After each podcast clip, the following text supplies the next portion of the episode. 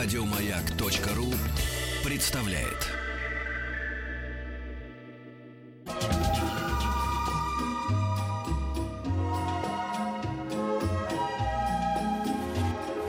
Клиника Фадеева.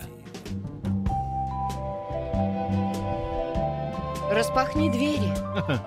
Вот. Открыл. Заходи. Да, народ. сегодня у нас в гостях кандидат медицинских наук, врач-стоматолог Роман Георгиевич Мурулиди. А, Роман Георгиевич, здрасте, давно не виделись. Ну, давай, можно Роман Георгиевичу. Вот сейчас попробуй. Алло, О, есть связь? есть. Здравствуйте, я тоже давно Ага. хотел к вам попасть в гости. Береги зубы с молоду. Вот так, пожалуй, мы начнем. Да. Если у вас есть вопрос, у нас есть WhatsApp, плюс 7967 103 5533. Ну и А- по традиции, я думаю, Да, что... а сейчас Роман Георгиевич прочтет короткую, но убедительную э, лекцию о том, как надо не доводить до, э, до, до- Ну, до- до ужасов. Да, ну давайте, наверное, начнем с того, что, в общем-то, когда мы, да, там рождаемся, становимся маленькими детишками, начинают расти зубы у детишек, да, а, призыв всем молодым мамам, за- за- э, здесь надо слу- следить и, э, самое главное, приучать э, детишек к тому, что нужна культура гигиены, да, в в маленьком возрасте. И э, иллюзия того, что да, это зубы молочные, их там можно не чистить, они все равно выпадут или еще что-то, это большая ошибка. Почему? Потому что молочные зубы очень сильно повреждаются кариесом, и э, дальше это влечет э, к тому, что и постоянные зубы могут уже прорезываться э, поврежденными, и, и ребенок, когда пьет и кушает, все это глотает, и дальше это поступает в организм, это совсем не здорово. И эти зубы необходимо также лечить, и кариесы убирать, чтобы э, эти процессы не развивались. Мамы на своем примере там и папы должны показывать то, что там и утром, и вечером надо чистить зубки, как это все происходит, да, и тогда у детей будет понимание, что на всю оставшуюся жизнь это алгоритм. Встал, пошел, почистил зубы. Дальше необходимо следить. Чем старше мы становимся, у детей в районе там, 6 лет прорезываются уже постоянные зубы, шестые зубы, э, крупные, жевательные, основные. И, в общем-то, из практики, вот из моей, из наблюдений, эти, эти зубы как раз первые людей покидают уже в возрасте, во взрослом. Почему? Потому что не дочищали в детстве, они там повреждались, разрушались. И, в общем-то, э, вся наша аудитория, наверное, тоже может сейчас задуматься а вот по поводу, если кто-то терял зубы, не шестые ли. Вот. Поэтому ну, подумайте, посмотрите, э, научите там своих детей э, к культуре там, гигиены. Дальше в возрасте уже взрослом понимаете, что при хорошей гигиене раз в год хотя бы необходимо делать профессиональную гигиену. Если вы там любите двойной эспрессо или там ку- покурить или там крепкий чай, да, ну, понимаете, что налет образуется, образуются камни, да, раз в полгода будьте добры тогда приходите э, приводить свою гигиену э, полости рта в порядок именно профессионально, потому что сами вы уже, когда образуется налет или камень, дома уже не можете вычистить щетками, э, снять эти э, зубные отложения.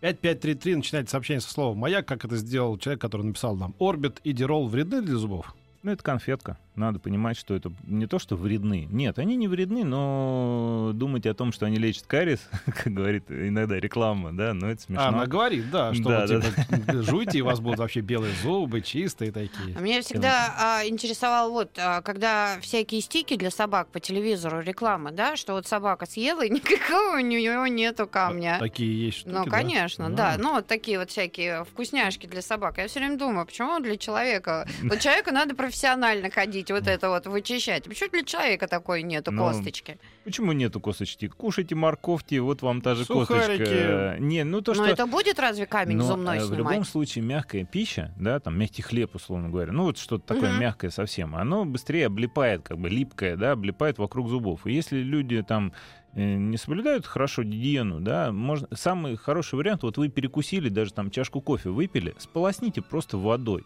и уже Мгм. у вас pH будет восстанавливаться в разы быстрее.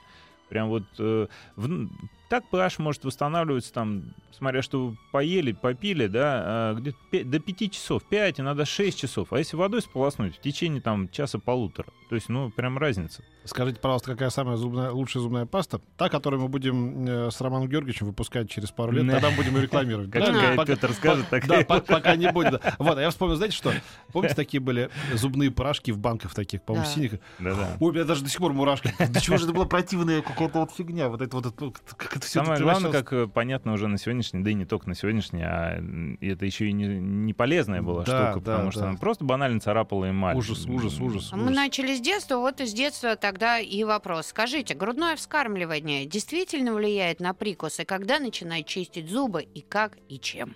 Но вообще начинать зубы чистить мама может даже просто пальцем своим. Не обязательно сразу щеткой, еще чем-то. Грудное скармливание уже, ну, обычно это около года занимает, насколько, да, я понимаю. А дальше уже там многие мамы продолжают это скармливание, но это уже там все по-разному говорят, но в общем это уже не обязательно, скажем так.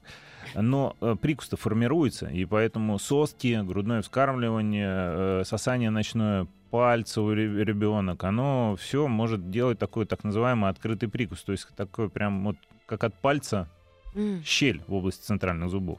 И э, отучайте детей от сосок уже в возрасте, которые дети там старше года, там полутора, но это уже просто зависимость у детей. Надо потихонечку отучать.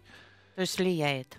Конечно, влияет. Ну и есть там все эти секреты, как и от соски отучать, там М. в двух словах тоже могу сказать, можно кончик соски отрезать, и уже И воздух и будет. будет воздух, ему уже не так интересно будет. э, Вот Как- просто. Мне А, я не ко- а- знал этого. А мне ко- надо мной глумились, кошки отдавали. А оказалось, надо было просто Ну, в отрезать общем, есть кончик. эти сек- секретики, но а, в любом случае э, э, это, безусловно, влияет. А, Что касаемо уже более взрослого возраста, дети, когда, там, воз- когда идет сменный прикус, где-то от 6 до там, 11 лет, там, до 13 иногда формируются а, корни окончательно, необходимо показывать доктору а, ортодонту. Это специалист, который занимается исправлением прикуса. И э, я думаю, что все наши слушатели э, видели когда-нибудь да, людей, которые ходят с брекетами. И э, это такие маленькие замочки на всех зубах, которые выравнивают в правильное положение абсолютно все зубы верхней и нижней челюсти. Это надо делать а, детям, ну, может быть, не в 100% случаях, но в очень большом проценте случаев. Почему? Потому что даже небольшие искривления положения зубов легко и быстро исправляются в молодом возрасте, и дальше они уже переходят в такое уже в юношество, да, скажем так, когда там уже конфетно-букетный период, им уже не до этого становится, не до брекетов, они уже этого не хотят, поэтому все надо делать вовремя, а уж в там более взрослом возрасте, хотя а, у нас сейчас очень много пациентов в взрослом возрасте, я имею в виду там после там 27 там, и до, до 60 люди а, ходят э, с брекетами, исправляют прикус, когда уже приходит взрослое осознание того, что да, действительно это, это нужно, потому что ну, в юном возрасте только родители могут это объяснить. Да? И, в общем-то, я опять же призываю родителей это объяснить, обратить внимание на прикус, сводить к ортодонту. Это э, небольшая проблема, но вы получите мнение, надо вашему э, ребенку или нет. А самое э, разумное в этом во всем то, что э, исправив прикус, вы его получаете ровный на всю оставшуюся жизнь. Это большой аргумент. И неважно, в каком возрасте вы себе это э, позволите, да, исправить прикус, но э, это приводит к тому, что вы дольше сохраняете свои зубы э, вообще, в принципе, в полости рта. И Мгм. плюс к этому они стоят и ровно, и красиво. Потому что когда есть скученность, наклон, еще что-то, гигиена усложняется, там образуется в этих местах кариес, э, кровоточит десна. Ну, в общем, вся куча там всяких факторов, которые вам не нужны. Мгм.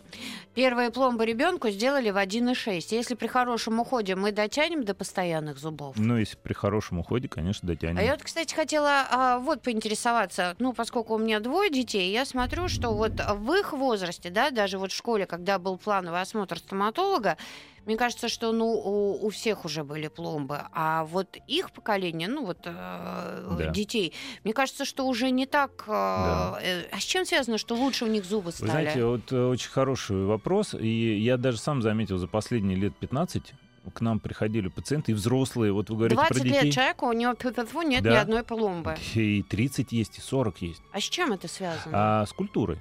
Вот тем, чем мы сегодня с вами занимаемся. То есть мы сегодня говорим о том, что внимание, да, вот идите этой дорогой, не надо, уже все прошли не тем путем. Есть правильный путь, не надо придумывать велосипед. Сделайте так, как мы говорим, и будет все у вас хорошо. Это самый простой, дешевый и э, такой э, элементарный путь для всех. Мгм. Да? Заниматься просто тем, чтобы не, не создавать себе проблем. А с наследственностью это не связано? Э, Бывает, что связано и с наследственностью, бывает связано с условиями жизни, бывает связано с теми стрессовыми ситуациями, которые люди испытывают. Э, Куча факторов, куча. Но тем не менее, если мы будем еще и там плохо заниматься гигиеной и там сходить с зубами, которые скучены, да, ну, то есть создавать Мгм. те факторы, которые влияют на эту историю, то мы усугубим сами себе э, ситуацию. Герман Стерлигов сказал, нельзя чистить зубы, надо съесть яблоко. Вы вообще его слушаете, очень успешный Мне мама, предприниматель. кстати, тоже так говорила. Она, я что-то помню на даче приезжать, там, допустим, нет пасты, она говорит, яблоко съешь. Как эм, э, после молочных у меня не выросло два верхних и два нижних зуба. Что-то такое. А, нет, это как-то странное. Вот. Ам, э, эрозия зубной эмали на двух верхних резцах. От чего бывает, как лечить и какая профилактика? Была у трех врачей, ничего толком не говорят. Ну, э, тут тоже э, зачастую бывает даже не на двух зубах, а прям на всей группе зубов. И существуют э, методики, которые подпитывают эмаль зубов, и не обязательно там сразу заниматься пломбами ставить. Э, это вы приходите тоже в клинику, и э, вам эту эмаль просто восстанавливают. Может быть, надо будет прийти 2-3 раза э, для того, чтобы подпитать эмаль и все будет хорошо. Если это уже такой процесс, который там повреждена эмаль, уже сильный, там уже инструмент цепляется за то, что эмаль обычно гладкая, да, и инструментом проводишь, ничего не цепляется. А если это уже такая эрозия, которая э, повреждена, эмаль разрушена, ну, ее надо восстанавливать просто пломбировочным материалом, значит. Пломба в первом зубе, он потемнел. Отбелить можно? Скорее всего, лечили этому пациенту этот зуб, убирали нерв, пломбировали канал. И такое часто бывает, когда а, зуб пропитывается вот материалом, который запломбирован, и э, он темнеет. А раньше еще лечили резорцин формалиновым методом, так называемым, в советской стоматологии зубы приобретали такой красный цвет. И за границей всегда понимали, что это человек из России, потому что эта методика была только, только у нас. Вот. А для того, чтобы отбелить этот зуб, да, есть такая возможность, надо перелечить хорошо канал, убрать этот материал тут, но надо тоже понимать, что уже пропитан корень, и все равно со временем а, он опять набирать будет. Если человек не хочет вот как бы все время заниматься тем, что его там отбеливать, надо перелечить хорошо канал и сделать реставрацию красивую сверху, либо винир, либо коронку. Тогда все будет красиво и хорошо. Верхние молочные зубы совсем развалились. Нужно ли их удалять или новые зубы их вытолкнут? Ну, смотря какой возраст, и, в общем-то, новые зубы по-любому их вытолкнут. Э, Если зубы разрушены, и, но еще время не подошло их удалять по возрасту да, ребенка, то надо их восстановить, безусловно. Это все влияет на дальнейшее формирование прикуса. Обязательно. Вредны ли средства для отбеливания зубов? разные есть средства, но на сегодняшний день, если там лет 10-15 назад мы не особо рекомендовали, они были такие достаточно агрессивные для эмали, то последние уже лет 10, наверное, это а, препараты, которые не только а, безвредные, но они еще и подпитывают зубы всевозможными витаминами. И никто, поверьте, из стоматологов не готов в свою практику включить те вещи, которые могут навредить, потому что ну, смысл в этом какой? Но иногда же предостерегают, что может повыситься чувствительность зубов. Правильно, она может повыситься у тех людей, которые эмаль просто сама а, он, человек пьет холодную воду, да, или там ест что-то горячее, он реагирует на это. Ты ему будешь делать просто отбеливание, он тоже среагирует, это будет чувствительно. Э, ре- реакция на отбеливание чувствительная не говорит о том, что это вредно. Наоборот, это наш защитный фактор. То есть э, есть секреты, которые надо заизолировать те места, которые проводят эту чувствительность и спокойно отбелить зубы. Нет проблем. Это не вредно для зубов. А как убрать вот эту чувствительность? А, заизолируются те места, которые Чем? э, специальными материалами. А. Да, и в полости рта есть разные отбеливания. Есть домашнее отбеливание, есть клиническое. Вы можете дома сами при помощи там кап, там всевозможные есть препараты. И есть э, варианты в клинике. Вы пришли, вам нанесли специальный гель, посветили лампой, и э, вы получили сразу эффект отбеливания. Комплексное отбеливание, которое, если человек хочет прям вот светлые-светлые зубы, надо сделать и домашнее отбеливание, и клиническое, и дома вы еще можете добеливать до того состояния, пока вы вот в зеркало смотрите и говорите, вот теперь супер, я останавливаюсь. Дальше у вас есть этот гель, но надо понимать, что со временем идет оттяжка цвета, так называемая. Этот цвет не всегда будет вот такой, какой он есть поскольку мы все равно что-то пьем, фреши там, ну, красители какие-то, да, и э, раз в полгода вы можете, у вас есть дома в холодильнике лежит этот гель, он долгоиграющий, есть капы индивидуальные, вы в них нанесли гель, одели там один-два раза, и у вас быстро эта улыбка восстановилась и вернулась в исходное состояние. Но если человек хочет прям вот белоснежную улыбку, опять же, при помощи отбеливания, вот такую прям белоснежную улыбку... Нет, когда я смотрю и жмурюсь. Вот навряд ли можно получить. А это уже вариант э, виниры керамический, который со временем ничего с ним не происходит. Это можно поменять не только цвет, да, но и форму зуба. То есть человек пришел, у него улыбка ему не нравится. Он хочет и красивые зубы, и светлые зубы. Да? Отбеливание здесь как э, промежуточный этап. Мы их отбеливаем, чтобы они просто сами были посветлее, а дальше сверху делаем тонкие керамические виниры. Они и по цвету красивые, и по форме э, красивые, и уже улыбка максимально естественная получается. Как это происходит? Могу тоже немножко такую вводную рассказать. А, вот вы улыбаетесь в зеркало, смотрите, вам что-то не нравится. Что именно, да? Ну, сложно понять. Ну, что-то все не нравится, хочется все красиво. Что значит все красиво, да? А, человек приходит, пациент приходит, мы его фотографируем, рассказываем, что можно сделать, делаем большой панорамный снимок, на котором мы понимаем, в каком состоянии зубы, и предлагаем сделать так называемую пробную реставрацию. Делаем слепки, в лаборатории на, на, подбираем форму по фотографиям, длину, все, и приглашаем в следующий раз. В следующий раз человек приходит. Мы говорим о том, что там можно сделать, условно говоря, 8 виниров или 10, или там угу. и верх, и низ полностью.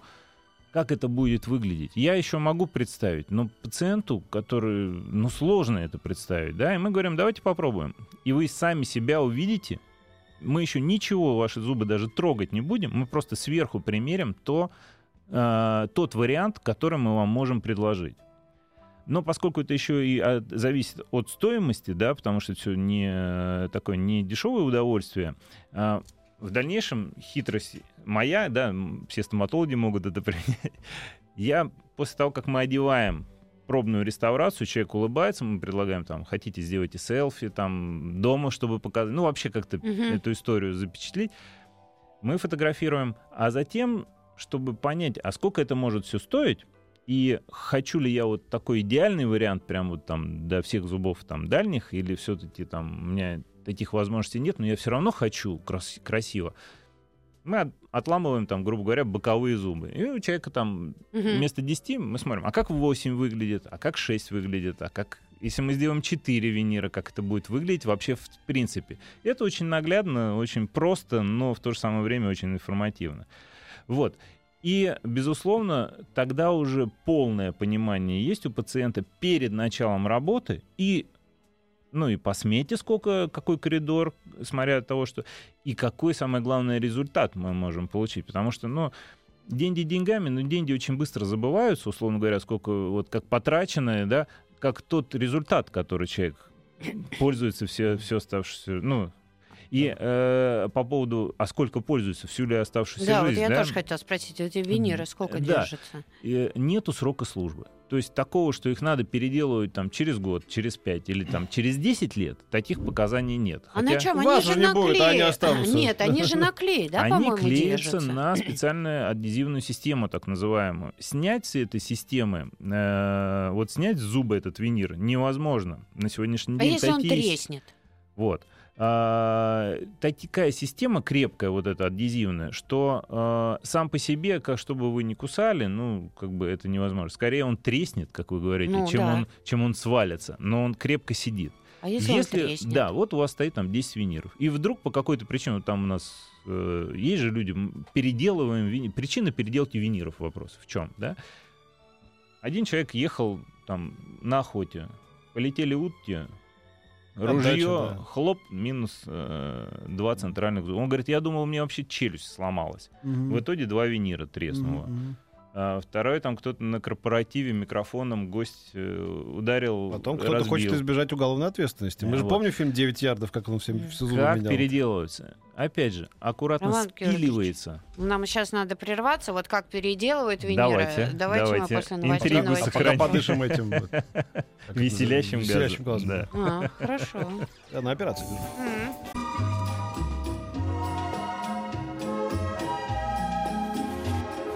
Клиника Фадеева. Мы продолжаем нашу беседу с Романом Георгиевичем Мурулиди. О, Мы сегодня о зубах а, и остановились на винирах, да? Да, да, мы ост- остановились на том, что в чем может быть предел- причина переделки виниров. Менять их, еще раз повторяю, нет необходимости. Они стоят и стоят. Это ваши обычные зубы, на которых с внешней стороны приклеена красивая внешняя керамическая э, поверхность, да, с которой, в общем-то, ничего не происходит, она крепкая, надежная. Э, Причина переделки может быть какая-либо травма. Вот человек упал, не знаю, что-то случилось, ударился, винир треснул зачастую. Пациенты приходят, винир стоит, но на нем там как сеточка такая, вся Мгм. весь потрес. Что делать вопрос? Мы также говорили о том, что виниры крепкие, и мы фиксируем на очень крепкую систему, и сами по себе они там, ну, бывает, что соскать, но это крайне редко, ну, прям крайне редко. А, но а, винир треснутый мы спиливаем. Просто берем и спиливаем до того, вот, до зуба собственного вашего. И делаем заново э, один винир. Один винир, если вдруг э, что-то случилось. Вот. А если горе-стоматолог спилил вместе со своим зубом? если горе-стоматолог, то не надо туда идти вообще, в принципе, рисковать. не ту вещь, конечно, виниром называют, да, вот так Ну на слух. И, в общем-то, еще хочу сказать о том, что зуб остается ваш... Практически бывает так, что мы даже не трогаем зуб. Ну, так, чуть-чуть, чтобы он прилип винир. Э, как мы говорим, зачухляем поверхность немножко. М. Вот. А, а так, если, если зуб стоит вовнутрь, да, например, какой-либо, человек улыбается, ему не нравится, что вот она, э, положение зубов не то. Мы же выставляем в правильное с внешней стороны, Мгм. овал ровный должен быть, форма, цвет, все красиво. А, зуб изнутри ваш собственный. Если вдруг он когда-то заболел, там, ну, что-то с ним произошло, его надо депульпировать, то есть убрать нерв, запломбировать канал, с внутренней стороны остается доступ, винир переделывать при этом не надо. Важный момент. То есть Ваша конструкция стоит и стоит и стоит и стоит. Мы вот в перерыве, пока была пауза, говорили еще тут Об между собой. имплантах, да. Я Об спросила имплантах, у да. Дро, почему она не сделала мосты, Да, а мне поставила импланты. очень симпатичная вот э, позиция, не то что симпатичная, а вообще единственная правильная позиция, когда человек потерял там какую-то группу зубов, один, два, там, неважно сколько там. А, раньше что мы делали? Раньше делали мосты, брали соседние зубы, а, обрабатывали их, там зачастую убирали нервы, пломбировали канал и делали мостовидные протезы которые э, опирались на свои собственные зубы, там, где зубов нету, это была подвесная часть последние много лет, слава богу, есть имплантация. Это не какой-то ноу-хау. Мы этим занимаемся больше, там, ну, мой опыт больше 15 лет. Мы ставим импланты. Э, Имплант, один зуб отсутствует. Туда ставится имплант, и на него одевается одна коронка. Ваши боковые зубы никаким страдают. образом не задействованы в этой конструкции. Если на них есть кариес, их надо полечить. Если они сами по себе нуждаются в коронках, боковые зубы, ну, оденьте на них коронки. Не надо делать вот эти конструкции мостовидной протезы. Следующий вопрос от всех наших э, слушателей. А мне сказали, нет кости, туда поставить нельзя имплант. Ну Мгм. вот прям всем мне задают этот вопрос. Но, э, слушайте, э, это п- процентов больше, наверное, 80 людей приходят, у них нет условий. Вот не часто бывает так, что люди приходят, зубы отсутствуют, там хороший объем кости. А там И прям мы- нажористая кость такая. да, бывает ведь? такое. Мы говорим о том, что вам реально повезло, и Это вам не просто да, поставить по одному там, ну, поставить импланты.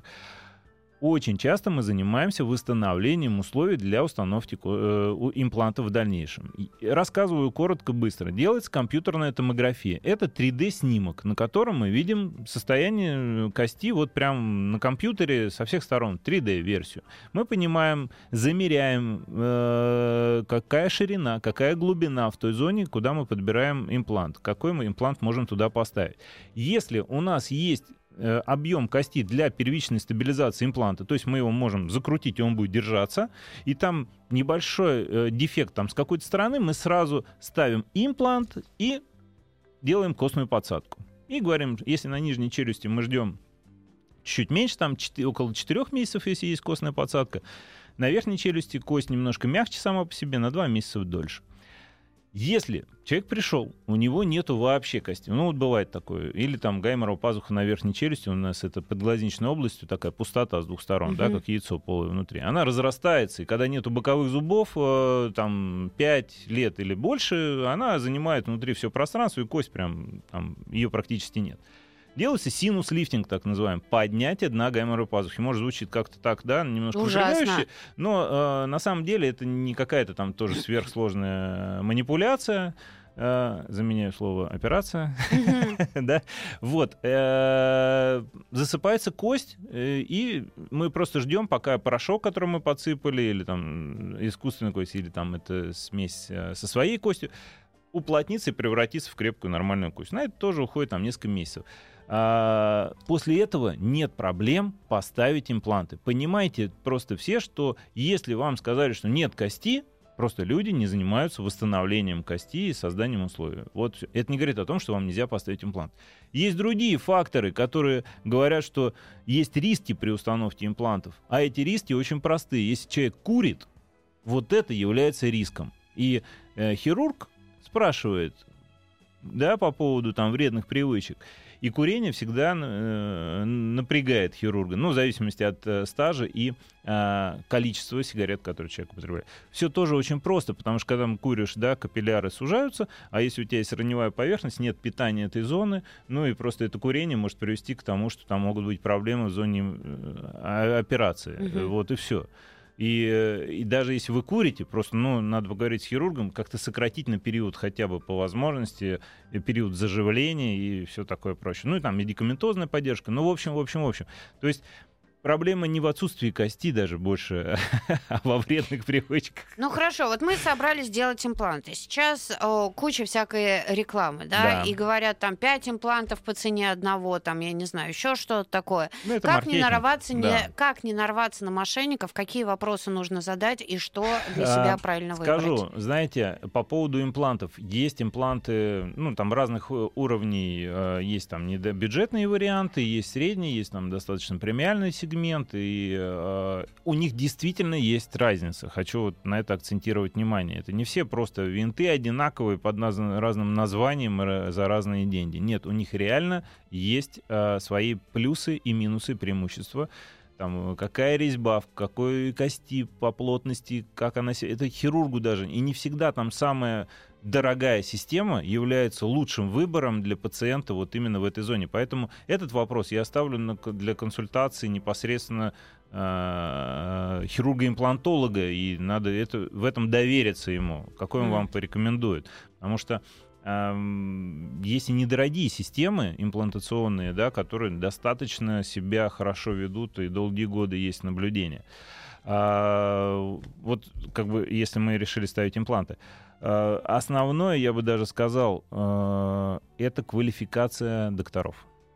И диагностика очень правильная. Это большое, основное значение имеет э, вообще в принципе. Почему? Потому что даже банально вот сделать компьютерную томографию, и зачастую наши пациенты вот приходят, они говорят, доктор Марулит, скажите, вот мы уже третий раз приходим, и с нами пока просто разговаривают и консультируют. А мы уже готовы вообще сделать все уже. Потому что, понятно, человек принял решение, и уже хочется иметь результат. А вот это э, период диагностики, кажется, сначала это пробуксовка, но это самое основное и самое важное. Компьютерная томография, анализы крови, затем состав... консультации докторов, ортопеда, это кто занимается протезированием, хирурга-имплантолога, который будет ставить эти импланты в тех условиях, да, там лечащего доктора, который вокруг должен все вылечить, потому что если у тебя на соседнем зубе теста какая-нибудь там, которая не беспокоит, и ты даже про нее не знаешь, и хирург рядом будет ставить имплант, это все может повлиять на успех. Поэтому нужно исключить все риски. Грамотная диагностика — это путь к тому, что вы в дальнейшем получите импланты и коронки, которые будут и красиво, и красивые, и правильно стоять в правильном положении, потому что бывает так, что импланты поставят таким образом, что потом даже спротезировать, ну, а сказать mm-hmm. человеку, что надо все это вынуть и заново по-другому ровно поставить импланты, да, ну, как бы сложно. Вот. Как скажешь, если во рту у тебя целый автомобиль? Ну, бывает, люди Ну. приходят просто уже с установленными имплантами, ну, Ну как бы, да. хочу спротезироваться, да, или ну как. Мгм. Есть очень много нюансов э, маленьких, например, там объем мягких тканей вокруг имплантов. Казалось бы, ну, главное, есть кость, поставь туда имплант, и одень коронку и... Если нету даже мягких тканей, не только кости должно быть достаточно, но и десны вокруг должно быть достаточно. Если нету мягких тканей правильного объема, человек при разговоре, при мимике, мы шевелим щеками, губами, языком, тянется десна вокруг импланта, он оголяется, уходит кость, оголяется край импланта резьбы, ну а нарастить кость, когда уже стоит имплант, на этот имплант нарастить кость, это уже, он уже инфицирован, ты уже ничего не сделаешь. Поэтому вот эти все нюансы, их доктора, гла- грамотные хирурги, ортоп- ну, э, та команда, которая вами занимается, да, она это все учитывает и прогнозирует. И она вам сразу рассказывает, Первый этап это кость надо подсадить, вторым этапом мы будем смотреть на объем мягких тканей, если понадобится, поставим имплант и там, условно говоря, через 6 месяцев вы только получите коронки. Смета такая-то, такая-то. Вот в начале, там, в первые два месяца мы делаем этот объем, через... столько стоит, через два месяца мы делаем этот объем, столько стоит. Вы планируете свой жизненный ритм и э, финансы. Ну, в общем, в общем, все идет в таком в комфортном для всех режиме. Есть план лечения по времени, по срокам, ну и в общем, в общем, в общем. Как-то раньше все проще, да, Петька, было? Проще, А? не было имплантов, сделал съемный. Да, до, сви- и да, до на присоски надел Да. челюсть, и хорошо. двери, Этот вариант, да, да. этот вариант есть и сегодня. А, Хорошо, есть выбор. А, Мы продолжим после а, небольшой паузы. Я напоминаю, что у нас сегодня в гостях врач-стоматолог Роман Георгиевич Му- Мурулиди. Все вопросы постараемся задать. Клиника Фадеева. А, Ну, давайте к вопросам. Скажите, пожалуйста, у ребенка 11 лет черный налет. Уже делали чистку два раза. В течение месяца появляется опять. Что делать? Спасибо. Ну, надо к детскому стоматологу и, в общем-то, э, следить, чтобы этого налета не появлялось, потому что налет разрушает эмаль. То есть, если махнуть рукой, потеряем эмаль со временем. Все. Добрый день. Пломбировочный материал разъел зуб, поэтому лечили, поставили штифт. Очень переживаю, надолго, надолго ли хватит этой конструкции. Спасибо. Не бывает, чтобы пломбировочный материал э, разъел зуб. Э, Видимо, или был он плохо установлен, или очень старая пломба, которая имеет зазор между уже краевое прилегание нарушено между пломбой и зубом, и там просто идет разрушение самого зуба. Ну, это бывает, когда пломбы просто со временем надо менять, и, в общем-то, максимальный срок службы пломбы, а если она большая, ну, не больше пяти лет. А пломба дает усадку как материал сам по себе. А эмаль зубы, зуб сам по себе остается как, как и был. Появляется трещина между пломбой и зубом, ну, и там зуб дальше разрушается. Зуб темнеет, вторичный кариес называется. и- Ваше мнение по поводу базальных имплантов? Спасибо. Ну, э, есть классика. Есть классика имплан- имплантации. Я сторонник классических имплантов. Вот все, все остальные это все не столь надежно, не столь надолго, и таких отдаленных результатов хороших на сегодняшний день только у классической имплантации. Больно ли вставлять импланты? Нет, делается анестезия именно для десны. Э, Кость сама по себе, она не имеет э, чувствительности, поэтому если ты там вот, дотрагиваешься до кости, кость не чувствует. Поэтому делается анестезия для того, чтобы открыть немножко десну и установить туда имплант и зашить. Все. Даже при удалении зубов анестезия делается более глобальная, которая выключает там полчелюсти вот от середины до угла. А для установки им- импланта этого не нужно даже делать зачастую. Мы обходимся вот локально чуть-чуть в одном месте, где мы только инсталируем имплант. Всё. А, можно ли при гепатите ставить импланты жевательных зубов? Спасибо. Или все-таки не рисковать и поставить съемные протезы? Ну, есть риски. Э, Тут, понимаете, как... Тут риски очень простые. То, что э, чел- э, отсутствие иммунитета, э, если человек режет палец, условно говоря, эта ранка плохо заживает. Ты ему поставишь импланты, она также будет плохо заживать, может привести к тому, что То есть не э, рисковать. есть проблема. Надо понимать цифры по анализам. Зачастую, зачастую доктора как бы ставят, есть практика успешная, но то, что есть риск, однозначно, и пациент э, осведомлен об этом, он подписывает, ну, на сегодняшний день там вообще куча документов э, законодательные все пациенты подписывают э, о том, что он знает эти риски, то, что есть нарушение со здоровьем, то, что успех там может быть меньше, ну и в общем, в общем, в общем. Если он мотивирован, он все равно хочет. Но у таких людей э, зачастую все хорошо. Если он мотивирован. Да. Пришеечный кариес достал, пломбы долго не стоят, все клыки уже сыпятся. Есть такое, в этих местах вообще плохо стоят пломбы, пришеечный кариес. Э, это даже не кариес, а называется клиновидный дефект. Это не кариозное поражение. Но суть не в этом. Суть в том, что восстанавливается это место пломбой. И тут надо смотреть, а, опять же, на прикус. Потому что от суперконтактов, если на этих зубах, особенно на клыках, а, идет там движение боковых, э, боковое или там вообще есть нагрузка сильная, то идет напряжение в шейте зуба, там, где стоит пломба. И пломбы зачастую уходят. Угу. Ну что, Роман Георгиевич, э, к сожалению, наше время Как вы все понятно объясняете, вот, да, казалось бы. Тоже сложная наука, там ведь в зубах много чего. А, а вы как-то так все очень Понятно? Так складно, да, это Здорово, делаете. Спасибо. Прям заслушались мы вас, да. Спасибо. Осталось только накопить. Да. Ну, ну ладно, в этих доходишь сама. Это точно. Спасибо вам большое. Спасибо. Приходите еще. Спасибо огромное.